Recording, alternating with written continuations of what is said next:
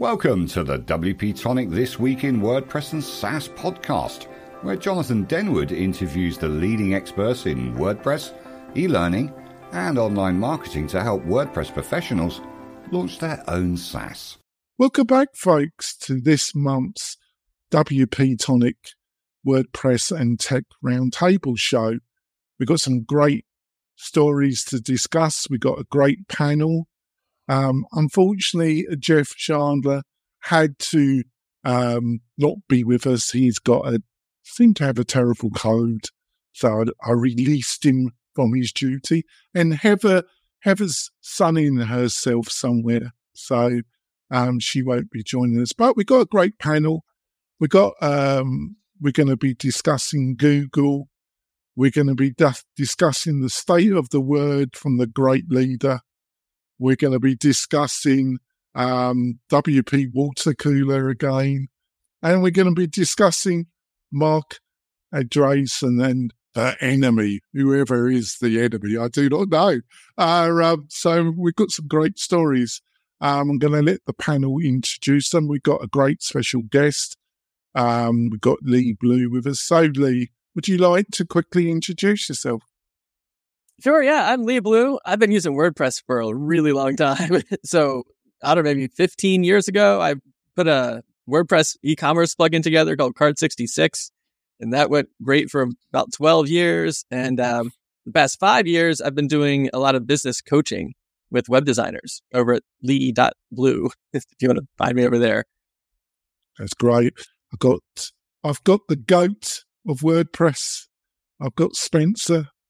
So, Spencer, would you like to introduce yourself?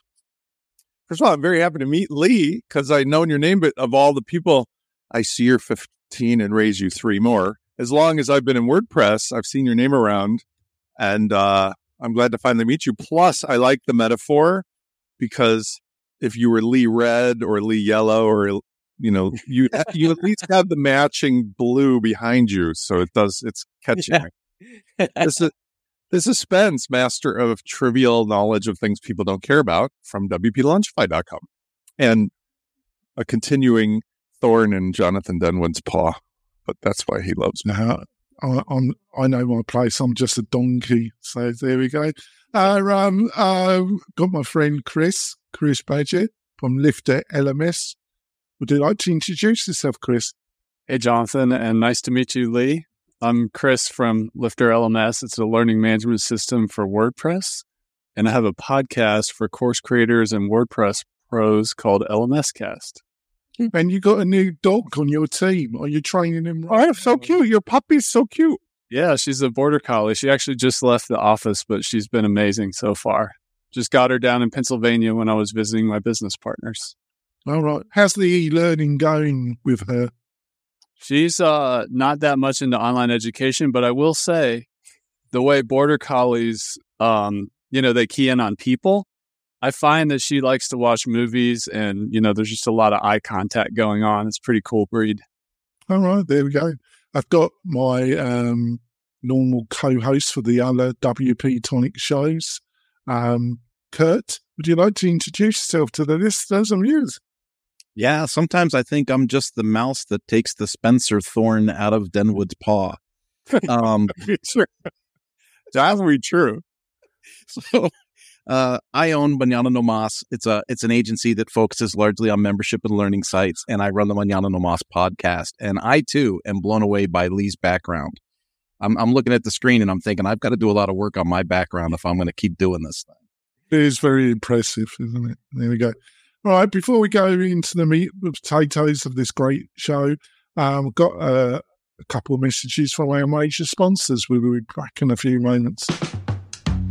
Are you looking for ways to make your content more engaging? Sensei LMS by Automattic is the original WordPress solution for creating and selling online courses. Sensei's new interactive blocks can be added to any WordPress page or post. For example, interactive videos let you pause videos and display quizzes, lead generation forms, surveys, and more. For a 20% off discount for the tribe, just use the code WPTonic, all one word, when checking out and give Sensei a try today. We're coming back, folks. I want to point out We got some great special offers from the major sponsors, plus a curated list of the best WordPress plugins to help you build fabulous websites for your clients. You can find all these goodies by going over to wp-tonic.com/deals, wp-tonic.com/deals, and you find all the goodies there. What more could you ask for? Probably a lot, but that's all you're going to get from that particular. $5. That's what I would ask for. What was that? $5. $5 about what? You said, what else would I ask for? That would be it. Oh, that's cheap from you. Right, there we go. So off we go. Off we go into the stories. Well, I've started off with the State of the Word 2023 that will be broadcast live from Madrid, December the 11th. I really don't know why this is still happening, apart from it's a jolly to Madrid. What do you reckon, Chris? I think they used to have it just before WordCamp USA, didn't they? I could understand. I don't understand the purpose of this anymore. What do you think, Chris? I was actually reminiscing the other day with somebody how I missed it being a big part of WordCamp US. It was kind of like the keynote at the end of the event, right before the after party. And it had, it's a big leadership opportunity. I remember when Matt did a presentation on Gutenberg, and I believe we were in Nashville at the time. And I thought it was a great, state of the word kind of presentation. And I'm not sure I understand the full logic to removing it to a separate thing. At the recent WordCamp US, what's filled its place is more of a Q&A, which is also valuable.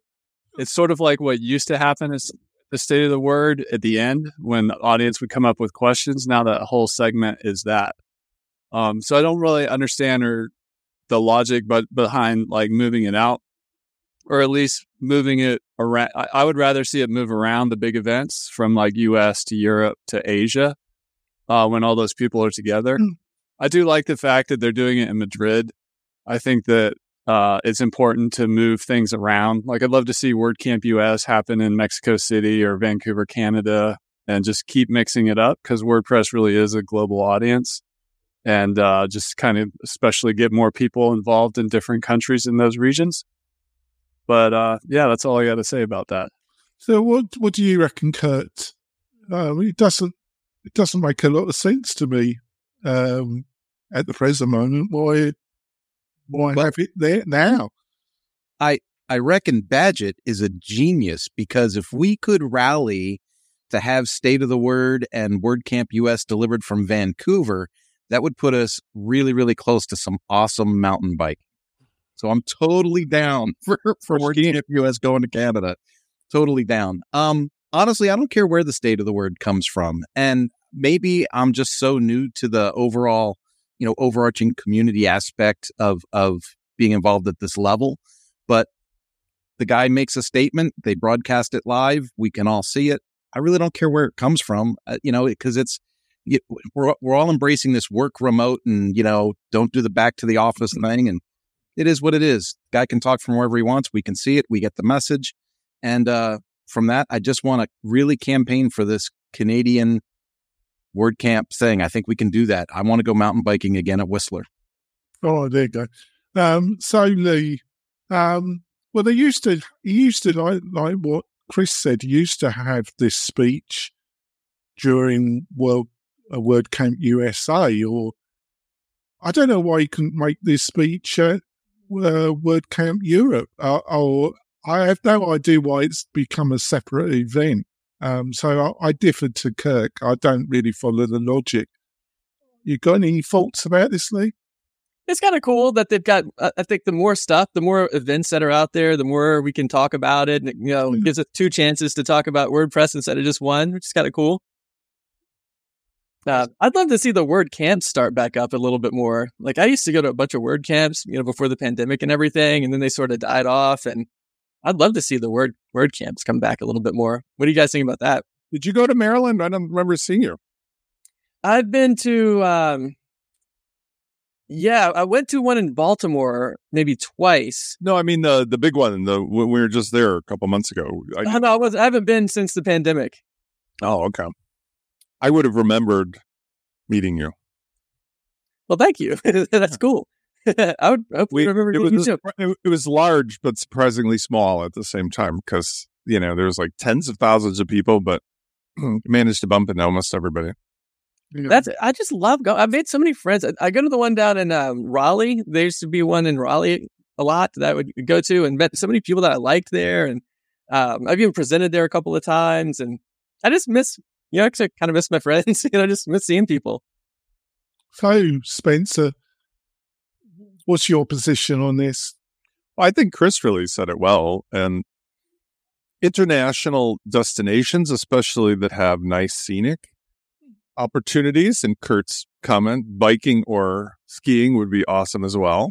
Yeah, I'm all for it. I don't have any grudge with Matt that I have to say beyond what I say in Twitter all day long, but like what I do feel happens quite often, especially with the development cycle and some of the politics and some of the rest, is it seems rather happenstance the way that this whole setup is working now 18, 19 years later versus the company that's running half the internet you think would have more of a structure similar to every year. These things happen in these ways with these people, just like development. But you can see on a daily basis that it's clearly being run like, I don't know, like High School Musical, like a high school, you know, glee club, like a high school, what do you call that? You know, student body government.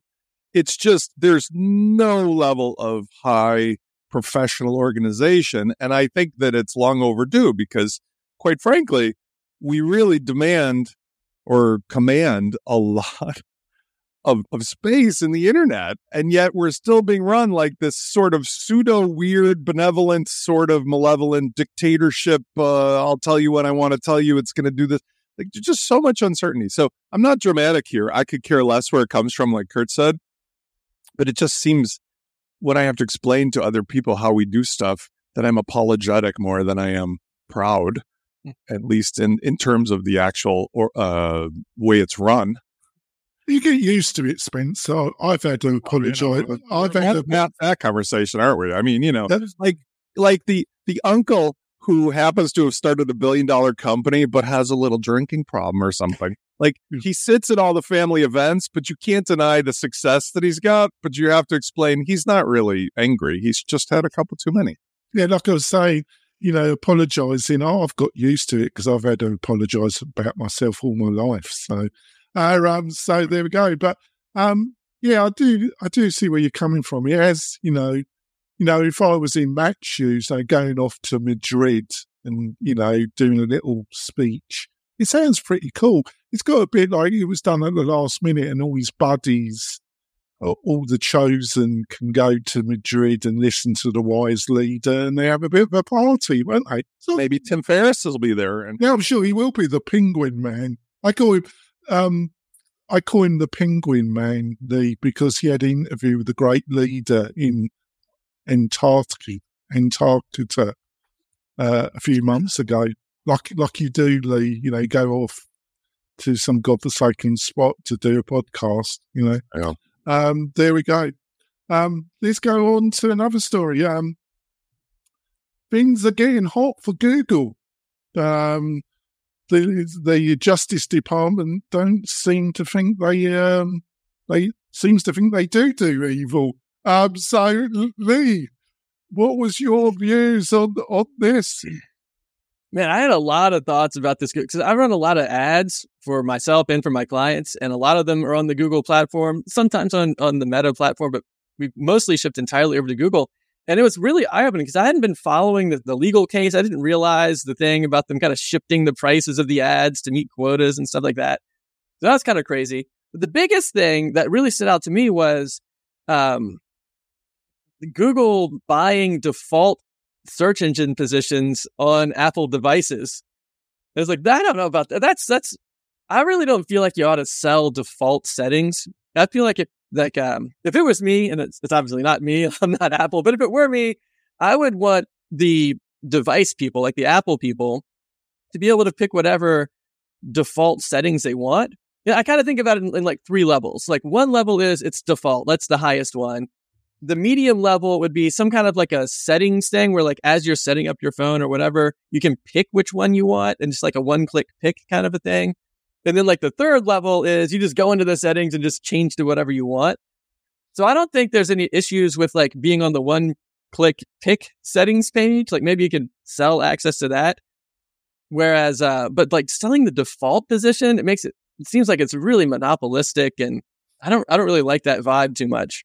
Oh, Google, monopolistic, never. Kurt, what did you?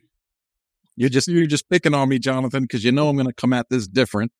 Well, that's what you're here. You know, I don't choose people that just going to agree with me. You're supposed to have a conversation. I know that's old fashioned, and everybody just wants a load of people that agree with themselves. There we go. This topic's hard for me because I don't like Google as a company. I don't like it's. I'm not a fan of Google, but selling the default position on the iPhone, for example, that to me is no different than product placement to have a can of Coke on the dining room table in a movie. You know, it's corporations constantly paid to market to us and our eyes, and they force it down our throats. And as I read the article that we're discussing, I couldn't help but get that crabs in a bucket sensation. Like, you know, they're climbing to the top of the bucket, and all the smaller companies are grabbing them and going, "That's not fair. That's not fair. Come back down to our level." And it's not fair, right? But then so many things in our world aren't fair. Like if I started a car company today, and then wanted to sue, I don't know, Hertz Rental Car because they still ordered more Fords for their fleet than Valanans for their fleet, I would say, well, it's not fair. I should be able to sell as many cars as Ford. But Ford's been established. So I have a really hard time when people have discussions in business about what's fair and what's not. And yeah, did they use inside knowledge to kind of, you know, rally their purpose? I'm sure they did. But the people that are going to make the call on this are also the same people that invest in all kinds of stocks that you and I wouldn't be allowed to invest in to better their bank accounts. So I don't see how this is going to be solved. Yeah. So, Spencer, what do you think all this is about? Because I was really surprised that the Justice Department has gone down. I thought they would never go down this route because I just thought Google's untouchable. So what do you think all this is about, really? It reminds me of... sometimes on the internet, I'll see these images that are clickbaity, but it shows an old lion that's all skinny and frail, and then it shows the hyenas and the jackals and the vultures all circling around. And it's that's how I feel, Spencer. That's how I feel most mornings. It shows that and has like the tone that even the proud king of the jungle, when he starts to show vulnerability and weakness, becomes essentially outcast from the tribe, and then the jackals and the hyenas and the vultures start circling, waiting for him to go down, and that's it. And I think we all know that Schadenfreude is probably the number one thing that especially us Westernized capitalists or Americans love. We love the Schadenfreude. The big game, you know, leader goes down hard. You know, we elevate our heroes and then we crush them. Well, I think AI has revealed the soft underbelly of Google and its incredible monopoly. And there's some young guns over at the Justice Department who've decided, I'm smelling a kill. And now is the time to go for it. Because before, the entire internet would have suffered if Google went down hard. But now AI has revealed, hey, you know what? I think we can do just fine without Google because AI and Bing search and all these other things now are showing promise. That's what I think's underneath all this. And you can look at examples in past shows. Here, remember when I argued with Rand Fishkin about how SEO is a bunch of bullshit and AMP is bullshit and all the other things bullshit. And Rand was like, I don't understand you, Spencer. You're crazy. Well, he went off and started a new company that basically he talks all day long about how Google's full of shit. And that's the point. Google's been full of shit forever, making us all bow to the altar of what they tell us to do while constantly changing their mind. So if I was in the Justice Department, I would go for them too. Let's take them down a notch, because if it extends into the actual mechanics of devices, whatever. Now, I'll extend this into WordPress gratuitously, because I was working with a client this morning, and it seems that the chocolate factory has grown an even bigger set of cojones, because one of their plugins, Insights, has 12 links in the menu. 7 of them are upsells for their other products. Only 7? I'm surprised it was only 7. I'm surprised it was only 7. I'm saying it's exactly the same behavior. Google thinks they can get away with murder. The chocolate factory thinks they can get away with murder. And if we're really looking at who's going to monitor it, it's either got to be regulation, or it's got to be the user base or the peers. We're all basically deciding what kind of world we want to live in. And if all of us are driving on the right side of the road, but the big monster thinks they can come in and go on any direction they want, all the rest of us will suffer. So again, I'm not a communist. I'm a capitalist. But I'm saying capitalism requires that we have rules that we all abide by. Otherwise, the game isn't fun to play, just like Monopoly. And that's it. That's what's happening in my view.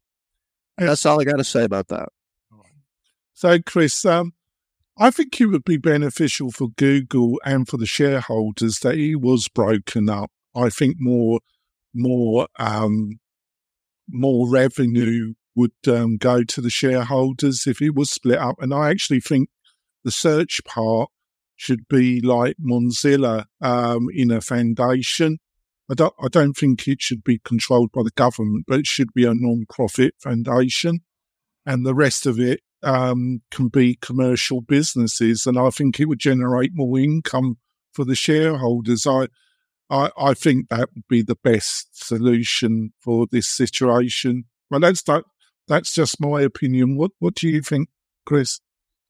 I think it's complicated, and really, it's up to the technology companies to innovate. We haven't had a major, breakup of a conglomerate in a long time in the U.S., to my knowledge, and why hasn't DuckDuckGo, emerged as a superior solution? I think it is good that like ChatGPT and Microsoft is pushing ahead with their AI products, is somewhat disruptive to Google's pole position. But it's really just a balance of free market economics. I like to believe that the users of these products are going to ultimately make the decision. I personally choose Google Search, and I use Google Chrome for my browser because for me, it's the best solution. If my iPhone came with Safari as the default browser, I would change it to Chrome. So I believe the users are not, have the intelligence to figure it out themselves.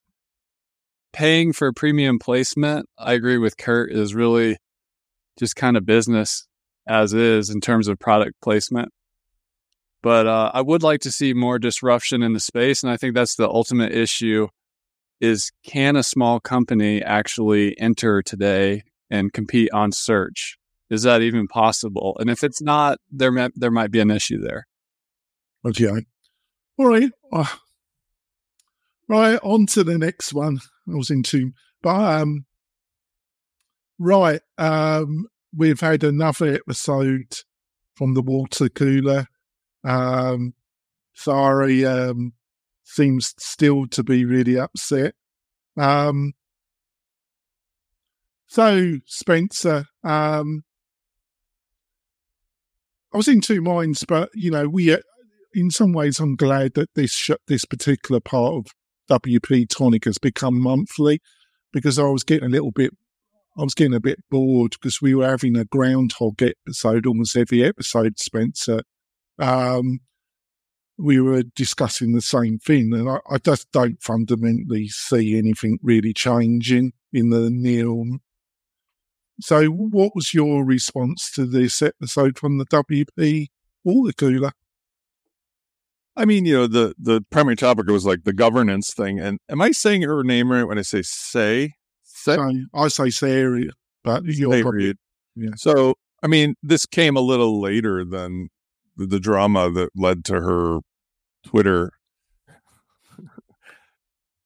collision on the highway, hijacking, whatever. But essentially, for those who don't know, she's a very intelligent person who's been a very, I think, well-known and respected contributor to the WordPress community and all those things on the back end. And Matt woke up and didn't have his meds and decided to not only attack her, but like go after her in a, what I would suggest would be an out of balance at best, maybe even misogynistic way. It was unusually cruel for no good reason. And then he went on a rampage with a bunch of other people who he felt he could judge the level of their contribution to the community individually, which again, I go back to the whole idea. We see this with billionaires. Matt may or may not have $1 billion, but he's definitely exemplifying the magnification behavior that we see of human beings who have a lot of money, where whatever it is about that relationship of money or power or exposure, their worst and best behaviors become magnified. And his attack on her was the worst of human behaviors, but more importantly, it, you know, as I keep saying, pulled back the curtain on The Wizard of Oz, where he gives one persona in public, but we've all seen historically before he was Matt Mullenweg, the Wizard of Oz, his real nature is like a regular Joe. Like he used to go at people's throats if he didn't like what they said. Well, that's always been him. He's just been pretending to be this other guy. And this unfortunately revealed it for the rest of us. So my takeaway then, my takeaway now, my takeaway that I said even at the beginning of the show is we, the makers, the people who really truly have created WordPress over all these years, we own WordPress, not Matt Mullenweg. And they have set up essentially two columns. We have set up two, hold on. We've set up two columns, the WordPress.org, and then there's .com and Automattic. And as far as I'm concerned, we don't really need to spend much time discussing Matt Mullenweg because all the things we need, we have ourselves. We have the people, the places, the organization, the politics, the software. We just have to decide to take over control of it. And whatever else happens, it doesn't have to be a battle. It can just be, we just go, you know, la, la, la, la, la, and don't listen to any of this nonsense. Same thing with the governments. We'll see what he says in Madrid. But does it really matter? Because even as of 2 days ago, there were some posts about why is it that the WordPress administrative dashboard with Gutenberg working so well? Why do they keep changing the names of everything? Why do they keep changing the position of things? Yesterday or day before was a good conversation with many of our pals in there about why is the default setting for WordPress when you're in the editor to go full site, full screen? And it turns out because Matt Mullenweg said it should be that way. And all the rest of us were like, but the default behavior isn't obvious and you keep moving the controls for this and, oh, nobody knows you can filter it. And it seems to be, well, if enough people complain to Matt, maybe he'll let somebody change it. But otherwise, he's decided. And I find that really odd. Like half the internet uses the software, but Matt decides. Because that sounds a lot like Elon Musk and Twitter. And that's not really what he's saying in public. He's not saying that it's his thing. He's saying it's our thing, but in reality, it's his thing. And well, that's kind of weird. So, Chris, I tell you what Spencer says, but I think Spencer, I understand where Spencer's coming from, but I think Matt has all the IP control, the intellectual property to some degree. Or yeah, it's open source. And that murks the water a bit, but fundamentally him and his team at Automattic, they run it all really, don't they, Chris? It's all. I'm surprised the water cooler people, I think they knew this. I think it suited their purpose, Tucker and her and all the rest of them to go along with it. And now it doesn't suit them. So they make out it's a big surprise. Everybody knew that he run and Automattic run it all. So I find it all a bit bizarre, Chris, really, to be truthful about it. Well, it's a complex 20-year-old project. And I think one argument would be if you want things to change, you know, contribute, like get involved. And even this show we're making right here is a contribution to the WordPress media space. It's not just about submitting code and stuff like that. What I'd love to see is, even if it were just a test or potentially run in parallel, is to use technology that exists today, like the DAO, the decentralized autonomous organization where every WordPress user has an equal vote. And sure, someone might figure out how to game the system, but at least there could be a better way for people to govern or express ideas on what they want. And even if we keep the same power structures in place, at least let's clarify what the masses really do want. And if we could figure out a way to make those votes equal based on being a user, I think that would be pretty cool. Even if it doesn't like replace the existing structure, at least give a place for everybody to have an equal voice. Right. So, Lee, I just think people in the WordPress community just bought into Mac's nonsense, basically. Now, the reality is, I don't know if you're aware, Lee, that Automattic took almost $900 million of VC investment over 6 rounds of investment. The reality is it wasn't for that almost $900 million investment. WordPress wouldn't have 50% share of the internet. So it's a kind of open source, but it isn't really, because almost no other open source project had $900 million of investment in it. So these people that buy into Mac's nonsense, well, you just have to look at where the money came from, really. That's my position. What do you think, Lee? I met up with Matt maybe 5 or 6 years ago at a WordCamp. Actually, I think it was WooConf, actually. And it was right around the time when Gutenberg was coming to life. And I remember thinking at the time that that represented a real split in the WordPress population, because he was saying it was just like a one-on-one conversation, like after one of his talks. So this wasn't like a public announcement of anything that he was making. You were just talking. And but he was saying that he felt like that WordPress was losing ground to like Medium and like other blogging platforms, because the WordPress editor was really complicated to use and it wasn't really user friendly for people who weren't techie people like us or like me. I read a lot of plugins for WordPress and everything.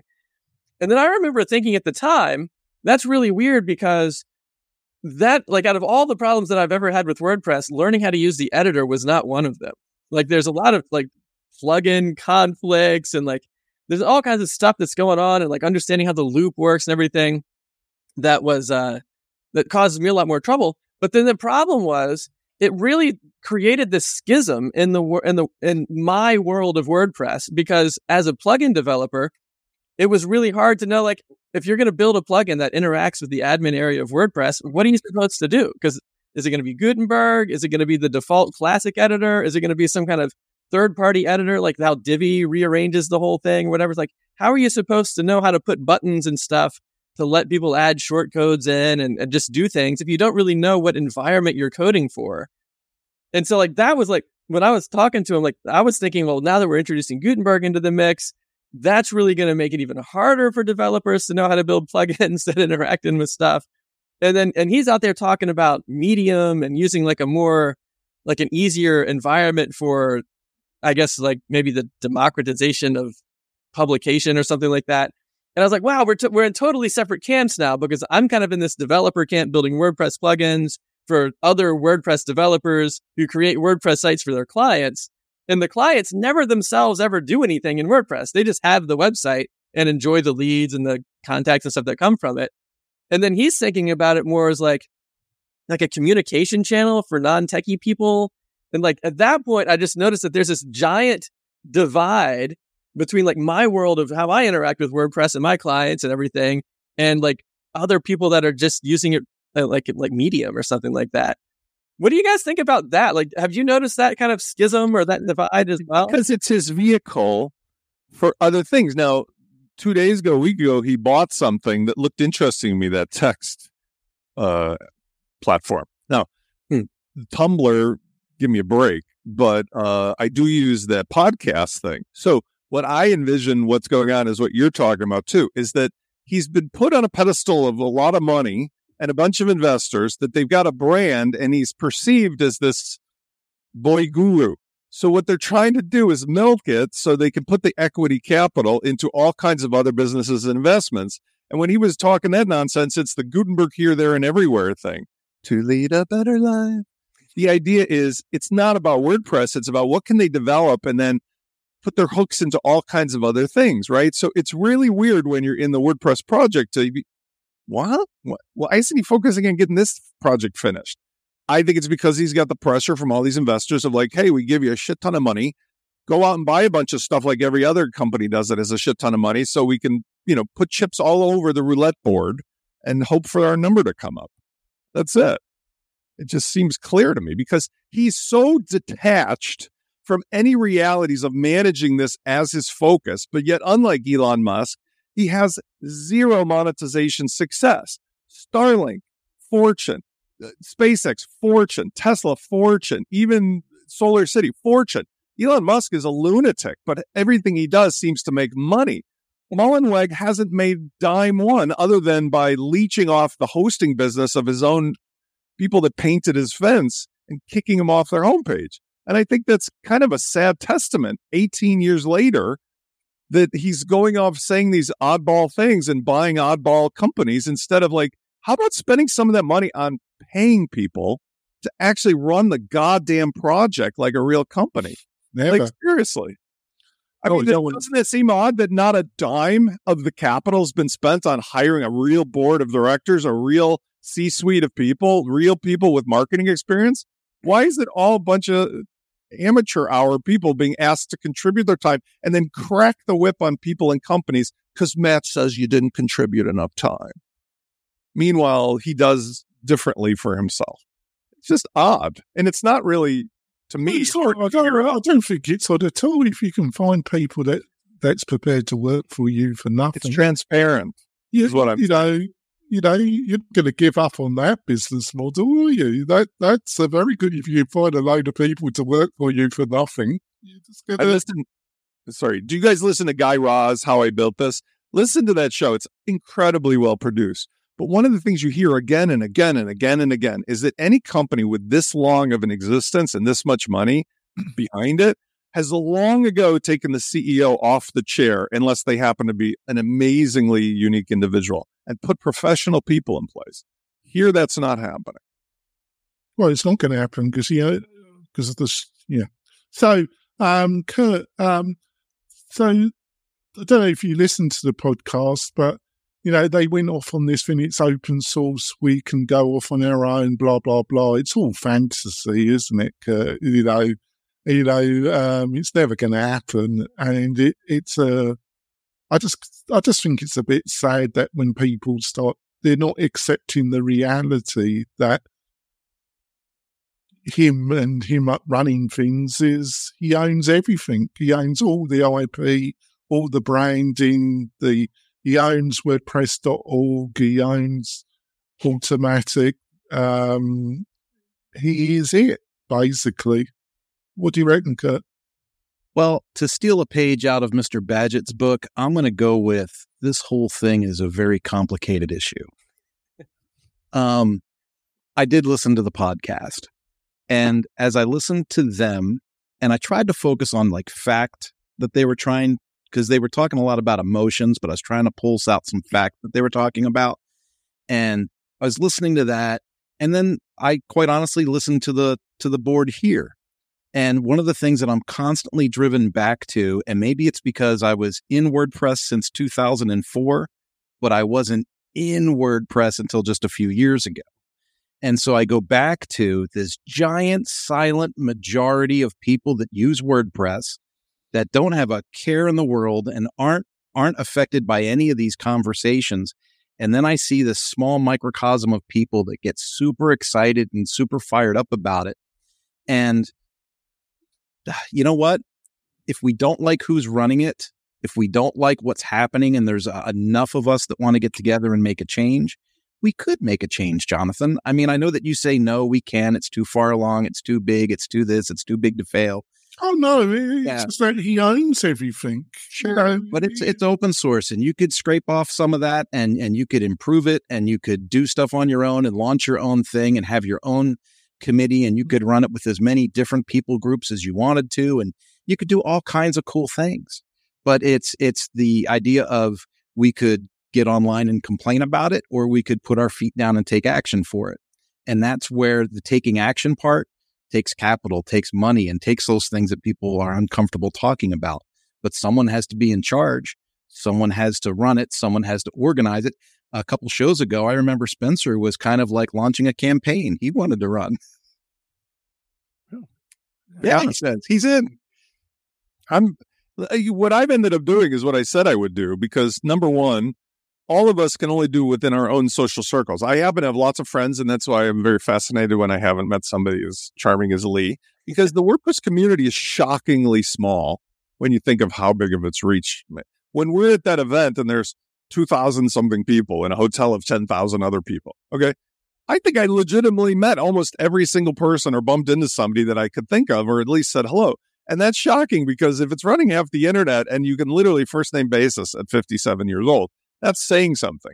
But the other part about it is that in terms of the world, we can only do what we can do within our arm's reach. And if each of us does that thing by influencing those who are listening to us or speaking with us or sharing ideas, the momentum of that always builds. And right here, I have no personal grudge. I don't even have a desire to do anything that remotely resembles ad hominem attacks. But it's very, very, very clear that when you stack up all the facts, that the equity value to all of us who make our livelihood in WordPress is good enough, great enough, or fair enough for us to say, we don't need to have Matt Mullenweg tell us what to do, because he lives and dies by the same thing he started with. It's open source.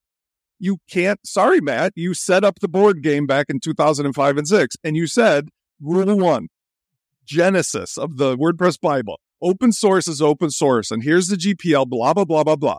Well, I'm really sorry if now the rest of us have sort of woken up from the delusion that you're looking over our best interests first, because it's clear you're not. But I don't care what you do. I don't wish you anything other than success. But for the rest of us, what I have done is started to do that WordPress as a service. I've decided to say, we don't need 70,000 choices. We need a curated set of stuff and somebody to introduce it to the environment. Because I see the biggest problem to us who make our living as customers being confused as hell about what the hell is WordPress actually doing versus every single other SaaS company. It's so clear from the top down. It's a platform. That's what we can all do. And that's what I'm doing. And here I talk on these shows and I'm a little bit of an instigator. I'm willing to take the heat because I'm untouchable, unlike some people who had to leave the show in the past because their jobs were threatened indirectly or directly by Matt. And I'm also happy to call out people like the Chocolate Factory, who I'm being gracious not saying his name, because his behavior is disgusting to me because it's unfair and it's bad for all of us in WordPress when that kind of behavior, black hat tactics happen, because people use his stuff and then they end up thinking that it's a big spammy, scammy mess, just like Windows 95 was. And that's it. That's all I can do. And the rest of you do your part, and we'll see which way the wind goes. But yeah, if you've got any complaints about what Spencer just said, please, all my words, not Jonathan's words. Please send emails to Spencer. His email address is on his address. Please do not send any emails to me, because I want to point out something. His views are his views. I do want to point out a couple things. First of all, one of the things I love is we all got to hang out, bourbon and hang out. Okay. First of all, Chris and Kurt are very close. They work together, but we all hang out when we can, and we met in person. I love the differences of our personalities, right? Like Chris is the most super laid back dude. He is just like this in real life. And Kurt is like closer to me, but like a nicer version of me in some ways, but we have similar interests. I am the guy who I live and die by the sword of facts and truth, and I'm not afraid to say it. And I've publicly, we're going to do the story about Andreessen, I've publicly gone up against Marc Andreessen. And I'm willing to do it when facts are on my side, because I'm willing to go into the public forums and say, look, you may not like what I'm saying, but argue the facts. And here in this WordPress thing, it's just undeniable that the facts are there. And yet, here's what's weird to me. When I say stuff in Twitter or on LinkedIn or one of those social networks, Mullenweg never addresses me publicly. Never. We're commenting on the same, but he'll never say anything to me. And you know why? Because the facts are on my side.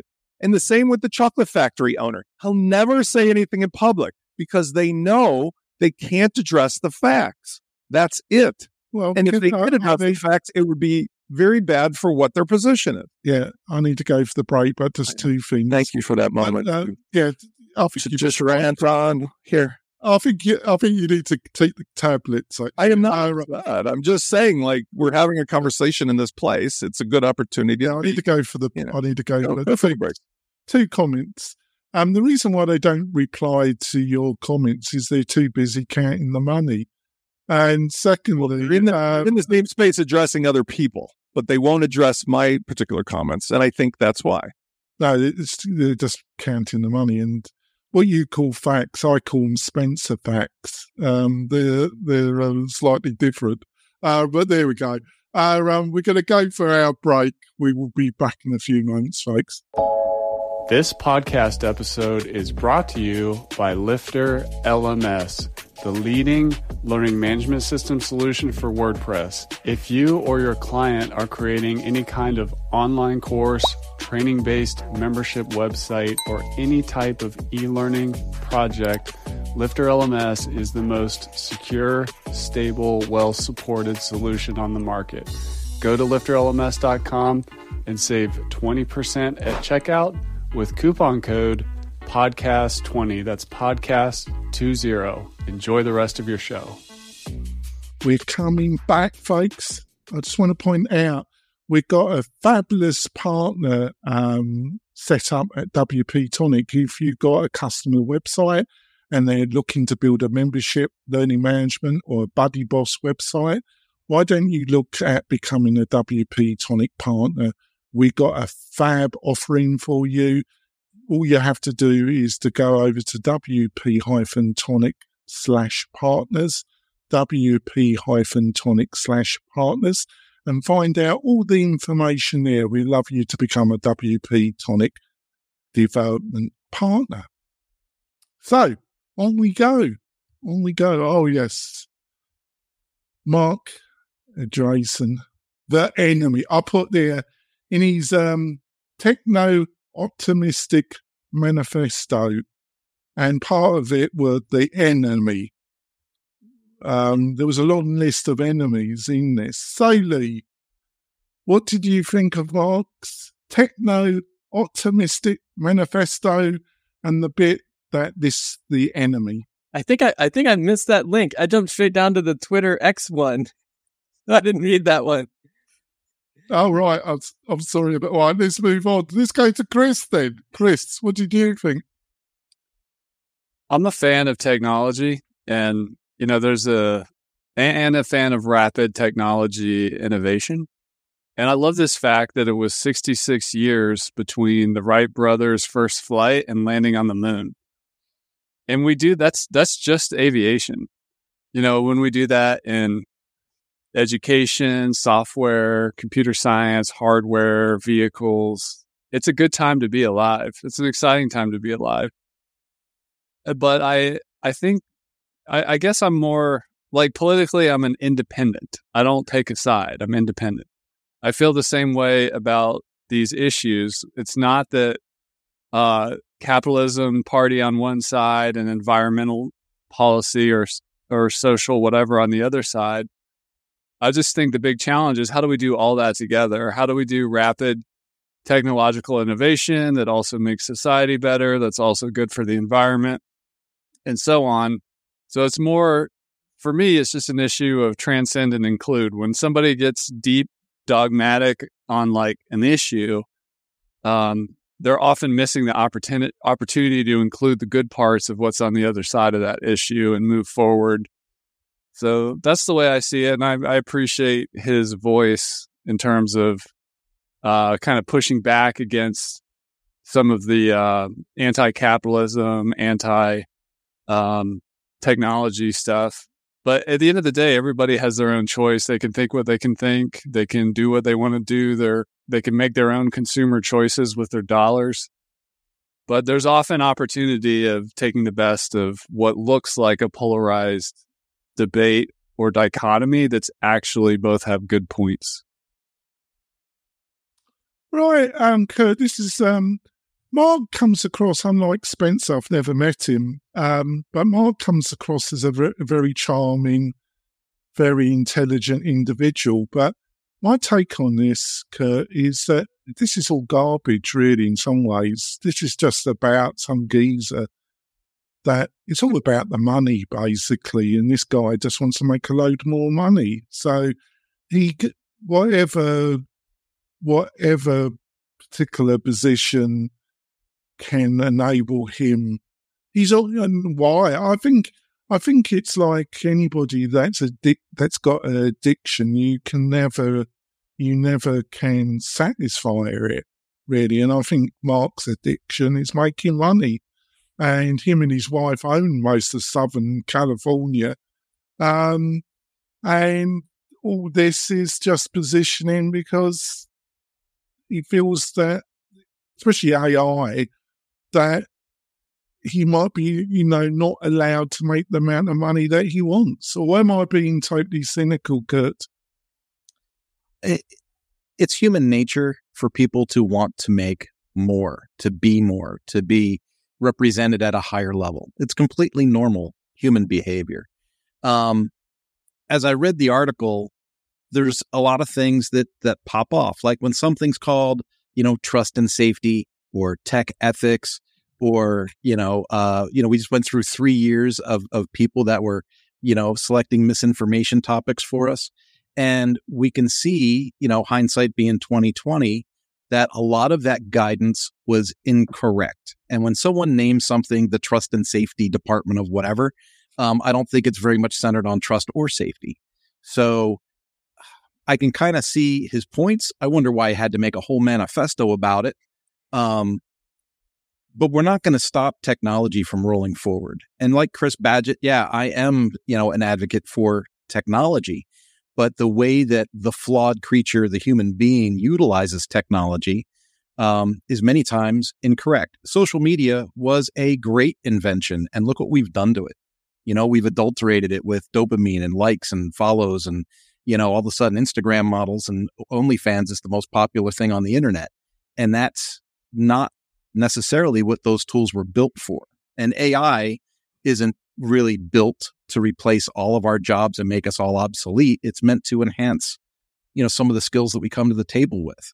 I consider myself a writer, but I still use a lot of my founding tools now in AI to get my ideas started and start kicking that can down the road. Does that make me less of a writer?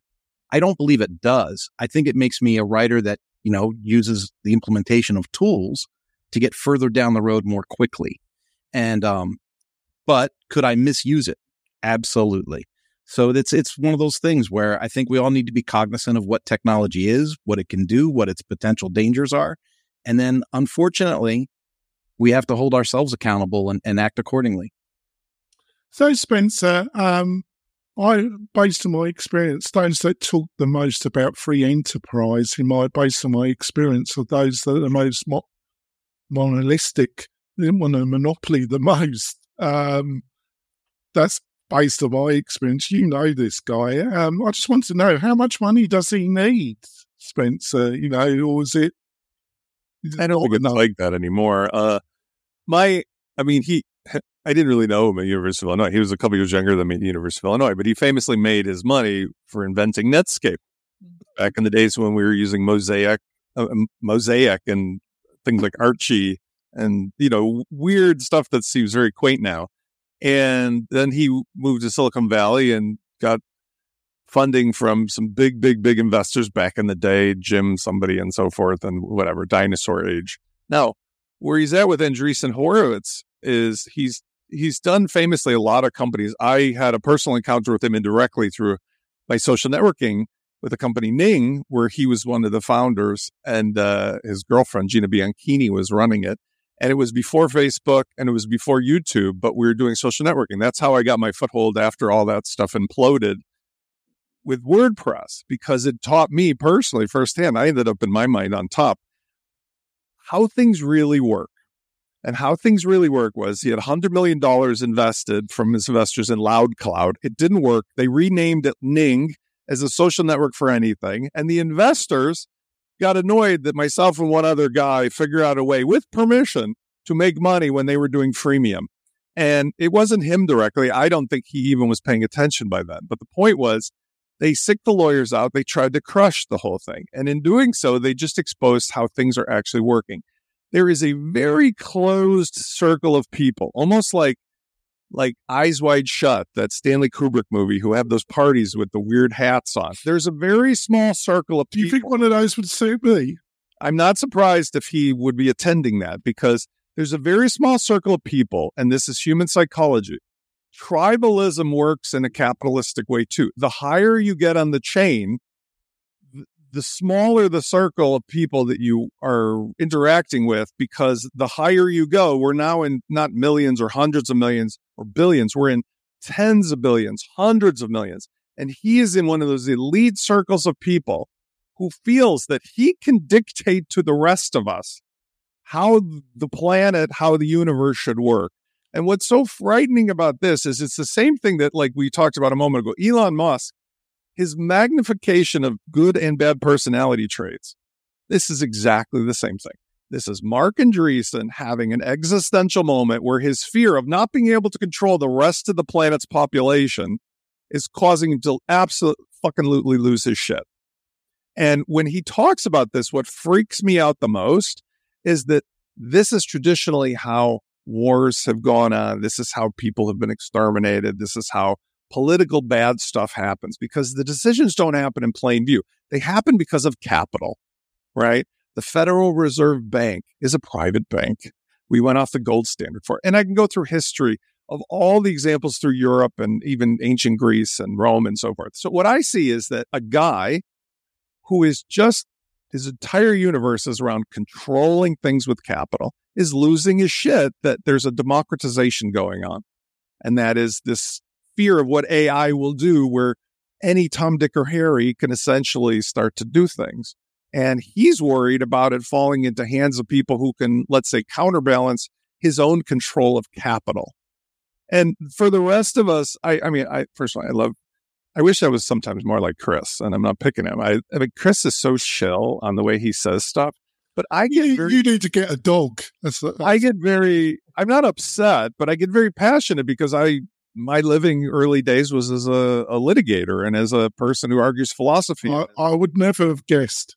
And I'm saying when I dealt with him in public and Gina Bianchini in public, it was the same thing. As like that, the thing that people like him hate is the light of public view, the light of public evaluation. They hate the light of facts shining on them.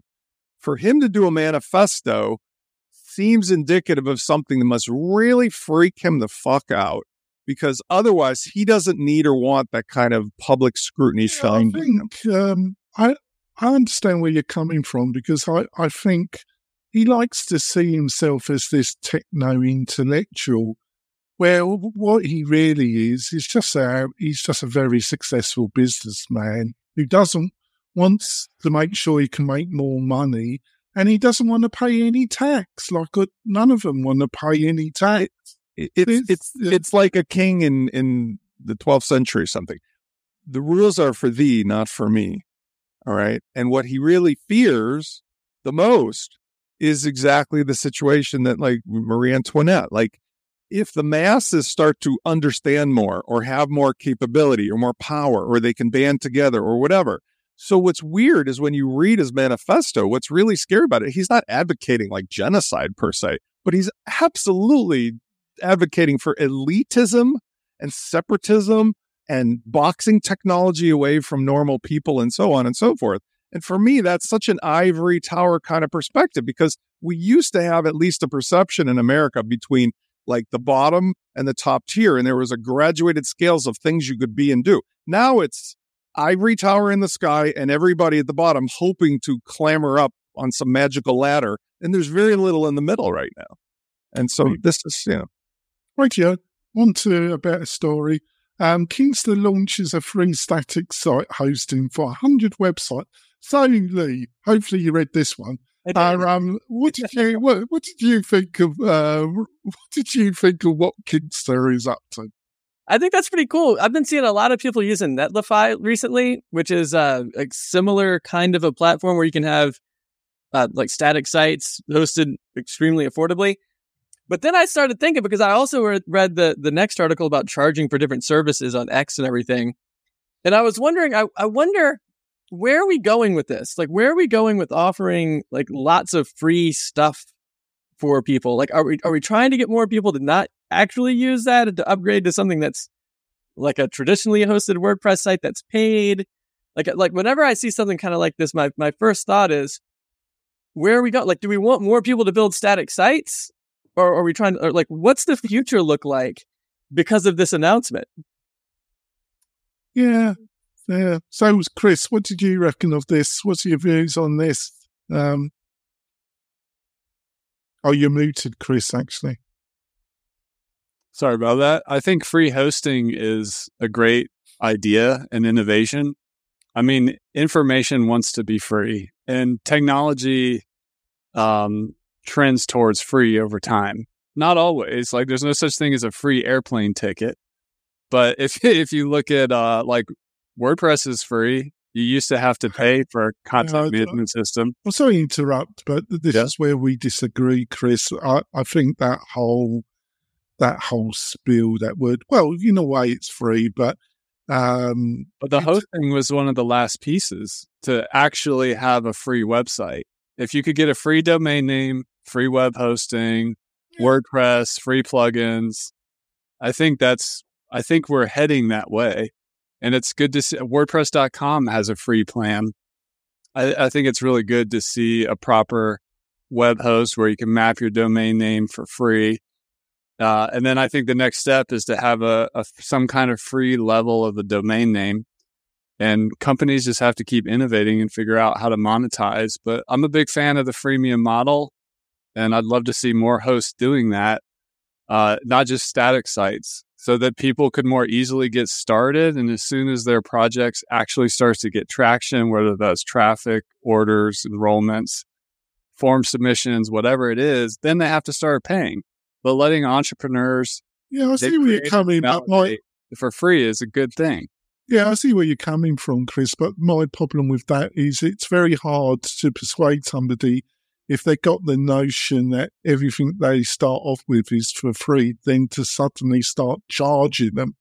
That doesn't work in my experience that well, Chris. So, but you might be right and I might be wrong. It's just a way of looking at things, Chris. But based on my experience, is the major problem with your particular stance there, Chris. But it's a grey area. I'm not saying you're wrong. I spent 10 years doing a freemium business model, and I know you have. And Mailchimp is a great example. Like free up to like whatever it is now, 200 users or contacts. That's how Mailchimp got so big. And it did, but I also think it's not a great example of the model either, Chris. But I understand where you're coming from. Yeah, I'm not saying I'm probably totally wrong, Chris. I think Chris is a great example, Chris and the whole team, Kurt and everybody will, because one of the things I have to explain to people when these confusions hit immediately of what is WordPress is that there's really two models in place, but all of them are based on the same fact, which was the software is free. It's always been free. It's still free, even if you're buying premiums, because there's three things: the software, the convenience of automatic updates, and the support. And what I love about Lifter LMS and Chris and the team and everybody else's thing is that they have sold what I believe is the new business model all along. And it's what I've been doing all along, but just not saying it that. It's that people are buying a relationship with the team at Lifter. And from there, they're paying for the premium relationship and the conveniences and the things that go along with it. And see, when you see what's going wrong right now with the premium software, everybody's losing their minds because they're trying to sell what they should have never been selling all along, was access to the software. Guys like me have been giving away the code to everybody for free because all of the people I work with understand fundamentally the software was supposed to be free anyway, and you're helping them with problems I don't have to help them with. But that's where all of this comes together, is like, what really is WordPress?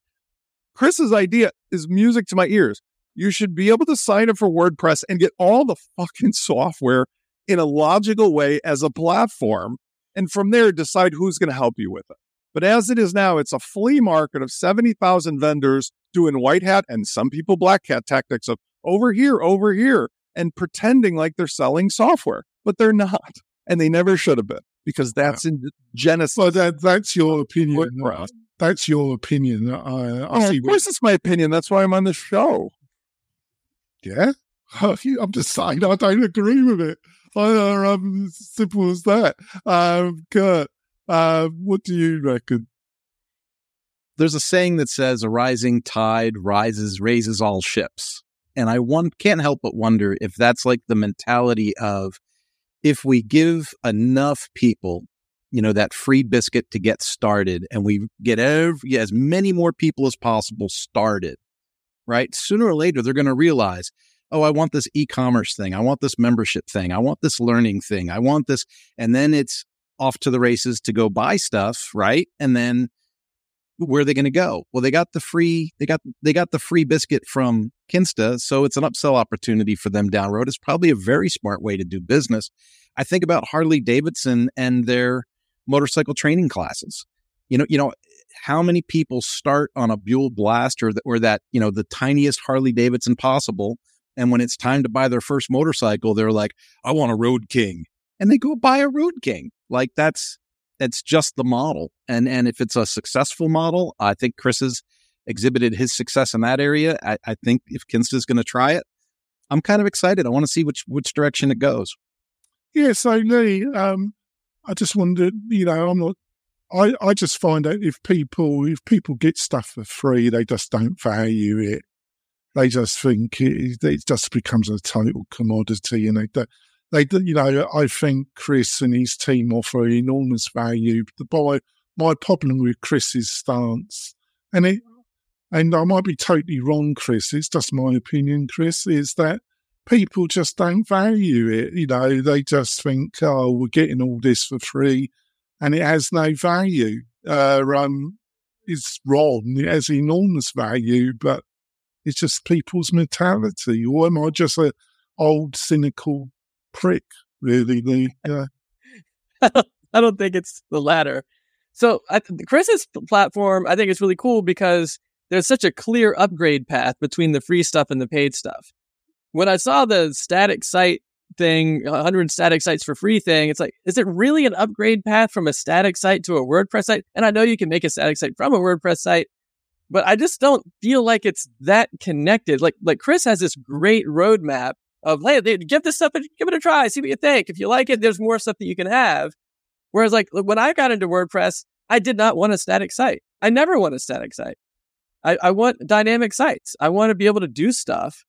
And so it just seems like you're bringing in a different audience that maybe instead of having like that static GitHub page site for yourself or whatever, you know, now you have one over on Kinsta. But like, where's the upgrade path from that to like building out like a content management platform with dynamic member content? Like, it just seems like it's such a radical shift from like a simple static site into like this dynamic, almost application that you can build for yourself. Yeah, I think it's also where Kinsta's going, Lee. I might be wrong. I sense if you go to their website, they've reduced their marketing message about WordPress, and they're really moving up. Which is a strange, because it's free, but they seem to be going in marketing terms in two directions. But if you go to the Kinsta website, they've reduced the emphasis around WordPress quite considerably.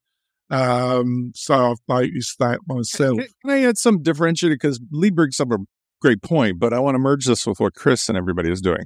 See, the thing is, with the hosts, they're in a commodity business, and there's 660 plus hosts that we've been reviewing.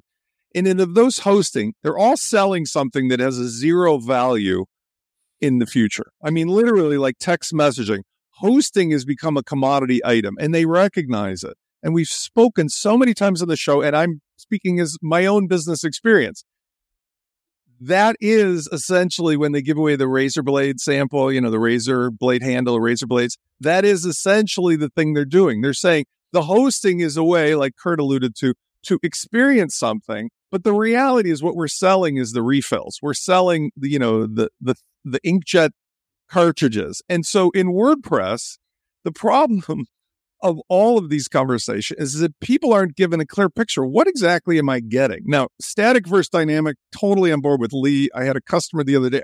Static was the thing that came and went as soon as everybody had unlimited speed and unlimited bandwidth. But for a few places, maybe it makes sense. Not for the majority. For everyone else, it's a dynamic platform of curated software that does features. Just like every other thing, including Go High Level and Salesforce and ClickFunnels and, you know. So that's what we're talking about, is if people were given, Jonathan, it's free to get on it, but you can't stay free forever. You're going to have to choose a plan for support and for updates.